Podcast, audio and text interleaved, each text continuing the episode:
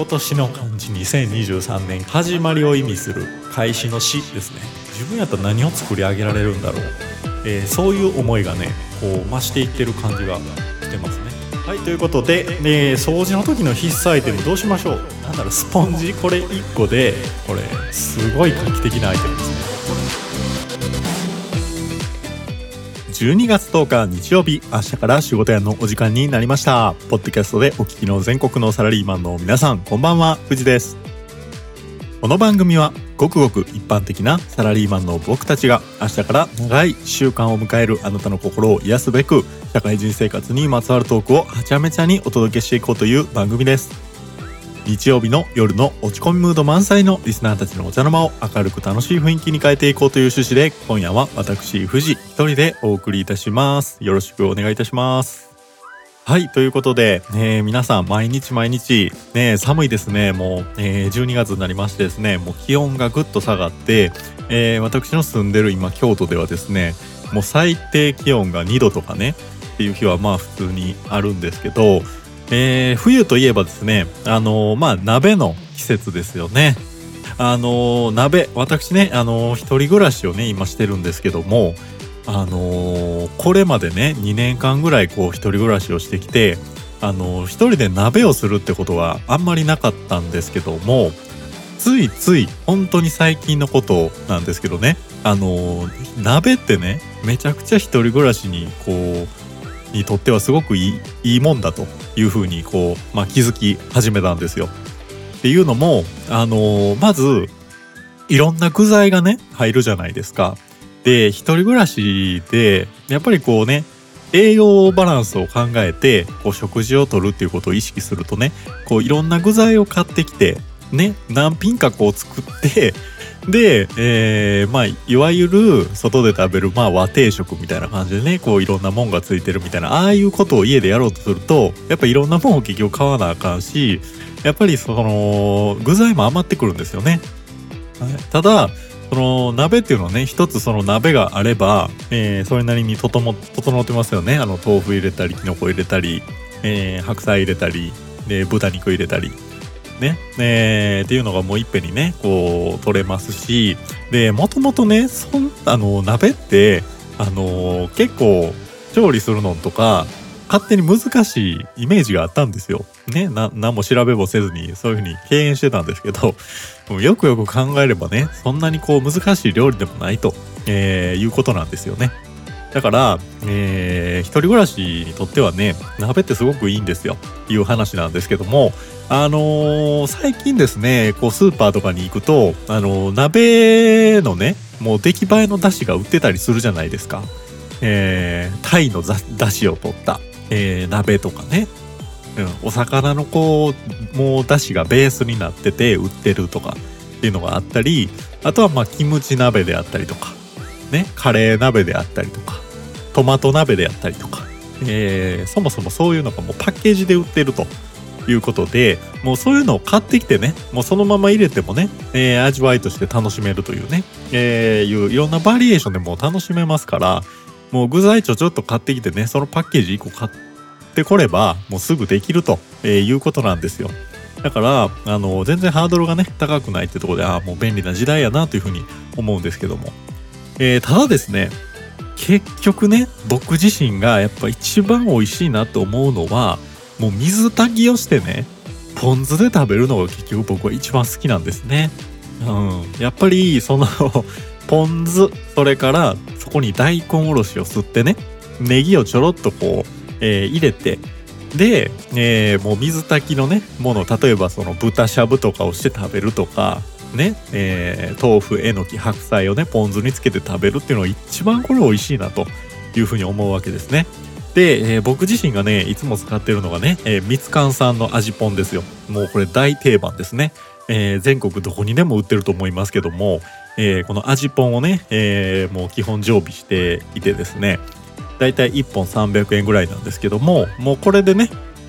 あの、大根おろし吸ってね、入れればですよ。十分美味しい鍋ができるわけですよ。うん。なんで、もう基本これで、えー、鍋っていうのはもう、たまにそういうさっきねご紹介した、えー、出来栄えの、えー、スープというかだしというかそういうのを買ってくるんですけどもあの大体ポン酢で食べますね。はい、で、えー、たまたまですね23週間前ぐらいにですね実家に帰るタイミングがあったんですね。で実家に帰った時にね、えー、親が、えー、僕にね1本のポン酢をくれたんですよ。で、えー、そのポン酢がですねあの全国の皆さん知ってますかね、えー、朝日食品さんの朝日ポン酢。ね。あのー、これねちょっと全国にあるのかどうかわかんないですけど一応ね大阪の八尾市の朝日食品さんというところが出してるブランドなんですけどもう驚愕のお値段ですよ。ね。1本800円。するわけですよ。で、えー、え1本800円ぐらい買えるやろっていう人もいれば800円が高いなってね共感してくれる方まあいろいろ様々、えー、いますけども、えー、僕自身はですね、えー、一人暮らししてるとねやっぱ大体1食まあ1000円前後ぐらいには高くても収めたいとか思うわけですよ。でそんな時にね鍋をしようということでねこの朝日ポン酢をね1本800円で買うっていうのはね なかなかこれ手に届きにくいわけですよ。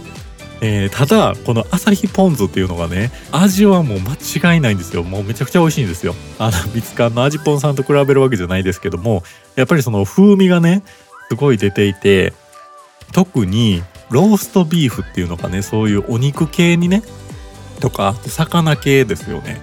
にすごく合うポン酢でして、えー、これがですねすごくあの美味しいんですね。でそんなポン酢をですね、えー、一本ねこう 実家にこう恵んでいただいて、えー、最近はですねそちらに切り替えて、えー、ちょっと贅沢な、えー、鍋料理をね、えー、してるんですけども、えー、皆さんもしあのご存知ない方いらっしゃいましたらですねこの朝日ポン酢朝日食品さんの朝日ポン酢ですね、えー、調べてみてですねもしご興味あれば、えー、一度ご賞味あれっていうところなんですけどもえー、僕が一番大好きなポン酢と言っても過言ではないです。なかなかこうね、さっきも言った通り買えないですけども。で、あの、こういうね、大人になるとね、やっぱ、すごい自分の欲しいもんとかね、あの、例えば僕だったら音楽が趣味なんで、音楽の機材とかね、えー、すっごいこれはお金出す価値あるめっちゃ高いけどお金出す価値あるし欲しいってなったもんはね例えばボーナスのタイミングとか給料日のタイミングで買うわけですけど例えばスーパーでね、えー、朝日食品さんの朝日ポン酢とミツカンの味ポンがね並んでた時に、えー、まあ普通のポン酢でもいいやんかと。ね、大体このミツカンの味ポンがですね300円ぐらいなんですよ。で朝日ポン酢が800円ですよね。いやー2倍かと。いや味ぽんが全然美味しいんですよねこれだけね定番で美味しいからまあそんなにね2倍の価格出してみたいな話になってくるんでまあそこはねあの敬遠しちゃうっていうことなんですけどそういうね自分の中であの微妙に欲しかったもんみたいなのをこうやってプレゼントしてもらえるとすごい嬉しいなっていうふうに思うんですよね。うん、めっちゃ欲しいもんやったら買ってると思うんですよ。ね。あの、めっちゃよっぽど高いもんじゃない限り。ただ、あの、密かにね、欲しい、欲しいなと思ってたもんがね、手に入ったっていうのはね、やっぱすごく、あの、ラッキーなことやなというふうに思ったりするので、なんかそのプレゼントする時っていうのは、なんかこう、実は欲しかったんだよっていうプレゼントをこうしてあげるっていうのがすごく嬉しかったりするんかなっていうふうな、えー、いうふうなことをね、えー、思ったっていう話ですけども、えー、っとですね、ここまでお話しして、えー、皆さん何か違和感を感じてらっしゃるかもしれないですけども、えー、本日はですね、えー、急遽相方のタッシーさんの方がですね、えー、ちょっとあのご都合が悪くなってしまいまして、えー、この番組今日一日はですね、えー、私一人でお送りしていく、えー、ことになっております。はい、ちょっと今日は、えー、私一人でお送りしていきたいと思いますので今日も皆さんよろしくお願いいたします。はい、では本題の方に進みます。このポッドキャストでは24時間休みなしでリスナーの皆様からのメッセージや質問感想などを募集しています。ご応募は X 旧 Twitter にて明日から仕事やんまるでつぶやいてください。また SNS のダイレクトメッセージやお便りフォームからも受け付けています。詳細やリンク先は私たちのポッドキャストトップページをご覧ください。はいでは早速最初のコーナー行きましょう。タッシー富士の俺的ニュー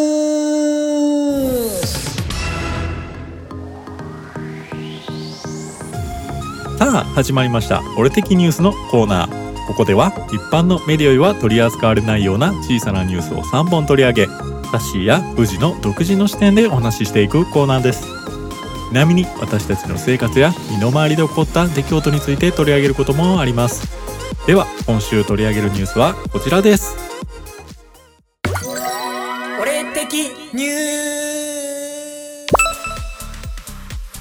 明日から仕事やんの富士氏がとうとう2曲目の作曲に着手しました。詳細は公表されておりませんが若者の前向きなチャレンジを後押しできる曲になればという思いを込めた応援ソングだそうでリリースは来年2024年春頃となる見込みです。今後の動向に注目です。明日から仕事やん今年の漢字2023の発表です。メインパーソナリティ富士氏からは始まりを意味する「死」という一文字が選出されました。30代の始まりや本格的な音楽活動の始まりを意味しているとのことです。タッシー氏からの今年の漢字2023につきましては次週発表の予定となっております。紅白歌合戦の出演者が発表されました。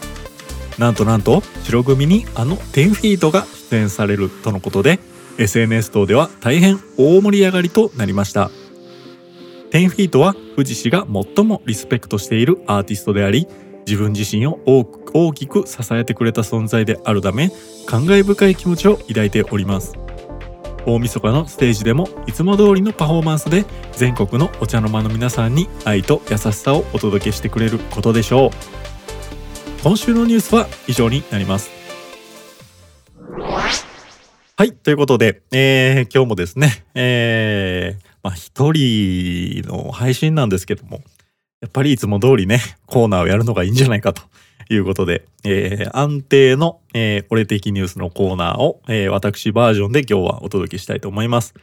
えー、一つ目のニュースですね。えー、私が2曲目の作曲に着手しました。ということでね、えー、人生初の作曲はですね、えー、ちょうどこの番組でね、タッシーさんと一緒に作品として仕上げましたけども、頑張る君ということで、えー、こちらの曲はですね、えー、自分の、えー、過去の自分ですね、に対するまあ応援歌という、まあ、趣旨で書かせていただいたんですけども、えー、次の曲はですね、まあ、若者の前向きなチャレンジということで、まあ、環境変化というかね、まあ、転職であったりとか、ちょっとあの役職がこう、役職というのか立場が変わったりとか、えー、普通の担当者やった方がリーダーになったりとかね、まあいろいろ、まあ日々皆さんこう、ご成長されてると思いますけども、まあそういうね、えー、フィールドが変わったりとか、まあ自らそういう自分の立ち位置とか環境とかを変えていくっていう、まあ、狭間においてですね、まあ、いろんな苦労があったりとかね、なかなかこう、チャレンジできない気持ちとか、えー、不安な気持ちとか、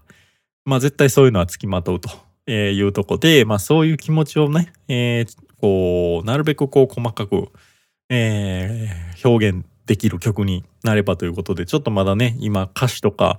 曲とか、ちょうどあのー、絶賛作成中の段階でございますけども、えー、早く皆さんにお届けできる、えー、タイミングが来ればいいなと思っております。はい、えー、次のニュースですね。えー、今年の漢字2023年急に、えー、始めた企画でございますけども、えー、私からは始まりを意味する死、開始の死ですね。っていう一文字が、えー、選出されましたというとこで、えー、まあ30代がスタートしたっていうの、いうことによって、まあ気持ちがね、またこう再整理というかもう一回新たなこう人生のフェーズに移っていくんだなっていうのをね、えー、最も体感した、まあ、1年やったなと、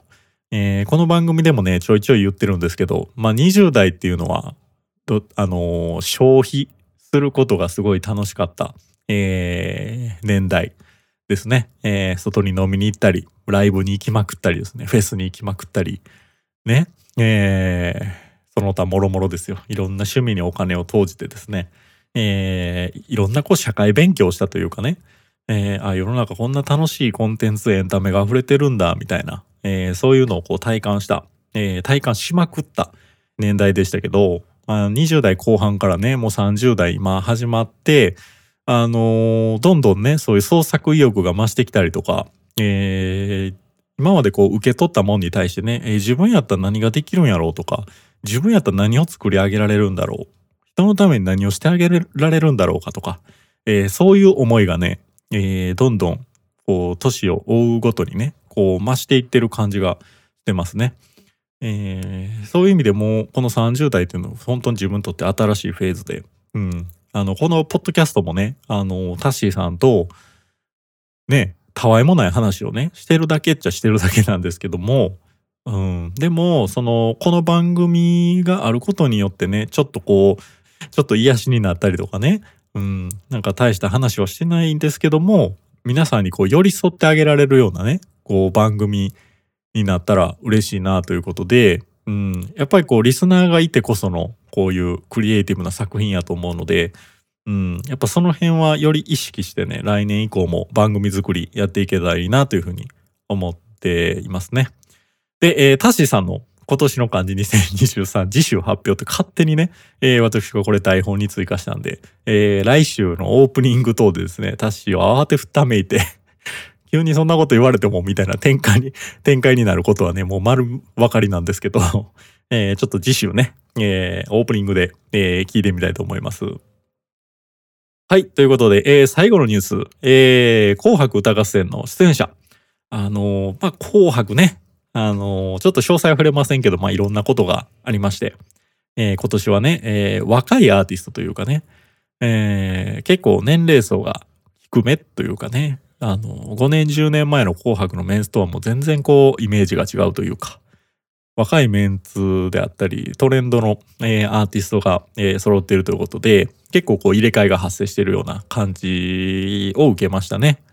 で、えーとですね、白組に10フィートさんが出演ということでね、これはもう僕にとってはものすごく衝撃が走りましたね。あの、10フィートご存知ない方もしかしたらいらっしゃるかもしれないですけども、え3人組の、えー京都出身のロックバンドで、えーもうね、僕が大学生の時なんで、まあもう十数、11、2年前ですかね、ぐらいに、あのーロックがね、こう好きになったきっかけの一組と言ってもいいんじゃないかと思うんですけども、あの、僕の大学時代っていうのはもうロックフェスに行ったりね、こうフェスティバルに行ってっていうので、もう人生にこう、花を咲かしてくれたみたいなところ、そこまで言っても過言ではないぐらいこう音楽が好きだったんですけど、その時にやっぱフェスの舞台に10フィートがいて、10フィートの作り上げるその会場の空間とかにこう涙したり感極まったりっていうもう思いがたくさんこう溢れてるんですね。なんでこの僕の音楽生活のこの10フィートとこうねあの歩んできたって言ってもねおかしくないぐらいあのずっとね頭の中にはこう10フィートがいたんですよね。で、えー今年ですねあの10フィートの一つの作品がですねすごくブレイクしましてですねあの第ゼロ感というねご存知の方もいるかもしれないですけども、えー映画「スラムダンクのね主題歌になった曲ですね、えーこれでですねもう大ブレイクしてですね最終的に「紅白歌合戦」に選ばれるっていうね、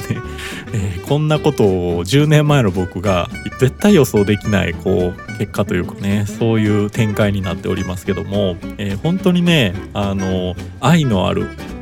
えーアーティストですね。あのものすごくこう優しさ愛とか人に対する思いとかね、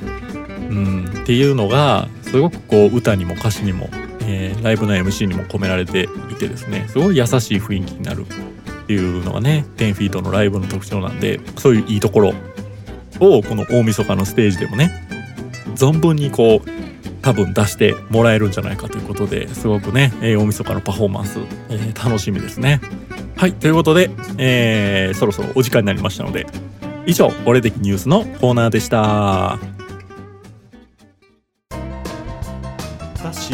つも仕事頑張ってるリスナーさんに一言言ってあげて。お疲れ様です。じゃあラジオ頑張ってる俺にも一言。お疲れ様です。いやいや触りすぎやろ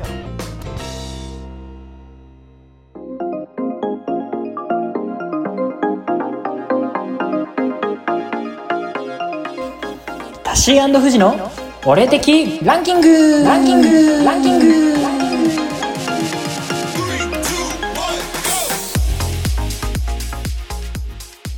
このコーナーでは私たちの生活習慣や価値観などある一つのテーマに対しておしゃべりを交わしながら番組独自のオリジナルランキングを決めていきます。今回のテーマはこちらになります。掃除の時の必須アイテムトップ5はい、ということでございまして、えー、っと、一人でもやりますよ、俺的ランキングということで、えー、皆さんそろそろあの、年末ですよね。年末といえばもう大掃除の、えー、時期じゃないでしょうかということで、まあ普段はね、掃除ちょっとサボっちゃってるとことかを、えー、年末に一気に掃除されるっていう方も多いんじゃないかということでございまして、今日は掃除というキーワードでね、えー、この、えー、企画をね、えー、持ってきたんですけども、えー、皆さんどうでしょう？一人暮らしの方であったり、まあ結構結婚されてる方も含めて、えー、日々ね、こう掃除をね、えー、する中で、あの必須アイテムというか、これは絶対掃除中欠かせないですねっていう、え、アイテムっていろいろあると思うんですよ。ということで、もう早速ね、え、今日は私一人なんで、もうランキング発表の方にね、え、行っちゃいましょうか。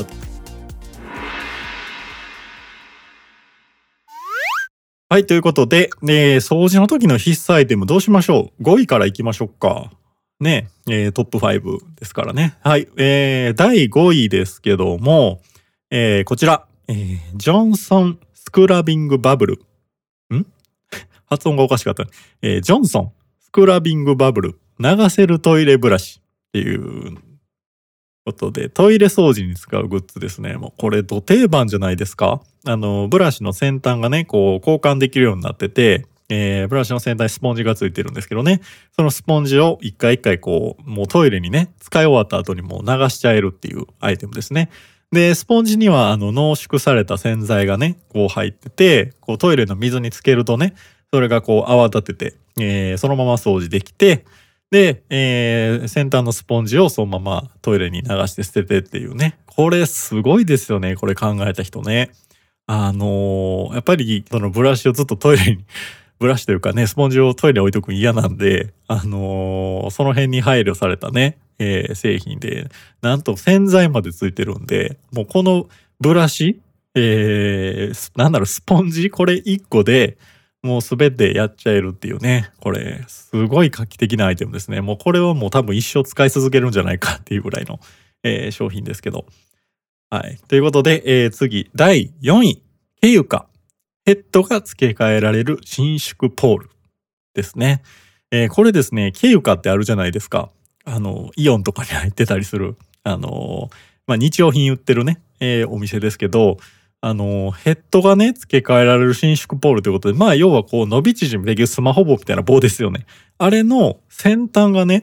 えー、いろんなカスタムができるようになっていて、まあ、バスブラシであったり、カーペットクリーナーとか、フローリングワイパーとかね、えー、いろんなものにこう取り替えられる、えー、製品ということで、これ重宝しますね。こういろんなものにカスタムしながらね、その棒を持っていたら先を取り替えられるだけでいろんな掃除道具になるっていうやつですね。これすごく、えー、おすすめです。はい。ということで、えー、どんどん行きましょう。えー、第3位。顔のクイックルワイパーシリーズ。いや、もうこれ定番じゃないですか。あの、床のフローリングとかね、掃除するときとか、えー、もう間違いなくこのクイックルワイパー使ってますね。あの、クイックルワイパーって結構ね、あの、ちょっと高いんですよね。でも、すごくこう、掃除しやすいというかね、汚れもよく取れますし、あの、床フローリングする時も、すごいこう密着性がいいので、もうどんどんこう、ホコリとかを、えー、取り除けるっていうのでね、えー、いつも重宝してます。はい。で、これね、クイックルワイパーのね、こう、ちょっとウェット式、ちょっと濡れてるやつとあの乾燥してるやつあるんですけど、あの乾燥してるやつがね、またこの例えば机周りのね、ほこりとか取るのにもすごく使えるんですね。これめちゃくちゃもう一回拭き取るだけでね、こうもうほこりが残らずね、スーってこう、えー、拭けるので、あんまこうほこりが残ることがないんですよね。でしかも広範囲掃除してもそれ1枚でいけたりするんですよね。うん、新しいの使わなくても1枚でこう掃除できる範囲がね、すごく広いっていうことで、すごくおすすめですね。はい。ということで、えー、次、第2位。えー、ですね、えー、ダンロップホームプロダクツの、えー、天然ゴム極薄手袋。ということで、えー、もうこれ必須です。あの手袋。ゴム手袋ですね。あのー、ちょっとね、僕潔癖症っていうところもあるのか、直の手でいろんなもん触るんってちょっと嫌なんですよ。ね。で、そういう時にこういうね、あの、替えができるこの手袋を基本使って掃除してるっていうこともあって、もうこれ必須中の必須アイテムなんですね。もうトイレ掃除とか風呂掃除する時、もう水回りの掃除する時特にですけど、なんかいろんなもん触るのが嫌で、もう基本このゴム手袋を使ってやってるんですけど、うん、これも欠かせないですよね。便利な、えー、グッズです。はい。で、えー、最後ですね。堂々の第1位。ごめんなさい。これあの、掃除アイテムじゃないんですけども、えー、第1位は、Bluetooth イヤホン、ソニー WFC500 が、えー、堂々の第1位でございます。ということで、あのね、掃除中ね、やっぱ音楽とかポッドキャスト聞きたくなるんですよ。あの、やっぱりね、それなりにこう掃除するだけ、淡々と単純作業するだけって退屈なんでね、あの、そこで耳元になんか楽しい音楽とか音声とかね、やっぱ聞きながらやった方が、やっぱり掃除ってはかどると思うんですよね。そういう単純作業って。なんで僕は欠かさずあのイヤホン、え、Bluetooth イヤホンしてね、いつも掃除することが多いので、ちょっとやっぱこれ外してやるとね、ちょっと寂しくなっちゃうのでね、あの、Bluetooth イヤホン必須で掃除をしておりますと。いうことで、えー、以上が、えー、私のランキングでございました。えー、思ったよりちょっとあの、お時間がなくなってきておりますので、えー、今日のランキングはこの辺にしたいと思いますけども、えー、皆さんのお掃除、えー、必須アイテムトップ5は何でしょうか？ということで、えー、SNS でも、えー、お便りでも何か教えていただけると嬉しいです。以上、俺的ランキングのコーナーでした。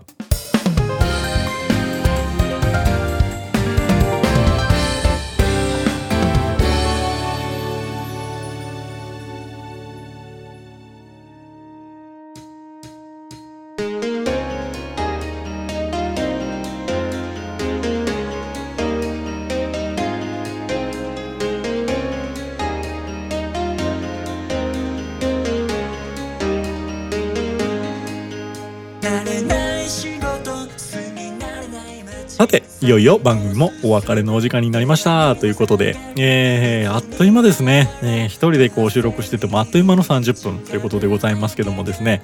えーとですね、えー、あっちゃから仕事やん。もうね、来週で2023年分の配信がラストということに、えー、なっております。えー、ということでね、えー、ちょっと次週一応ね、えー、企画はご準備してるんですけども、まあ1年間の振り返りの話とかもね、えできたらいいなというふうに思っておりますので皆さん、え今年もね最後まで、えこの番組とお付き合いいただければと思いますと、えいうところで、えエンディングのね、え時間ももうないのでね、え今日はここまでにしたいと思います。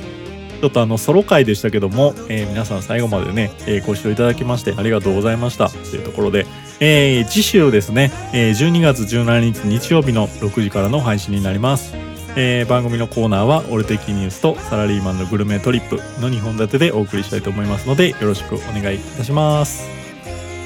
それでは今週も元気にいってらっしゃい。ここまでのお相手は藤でした。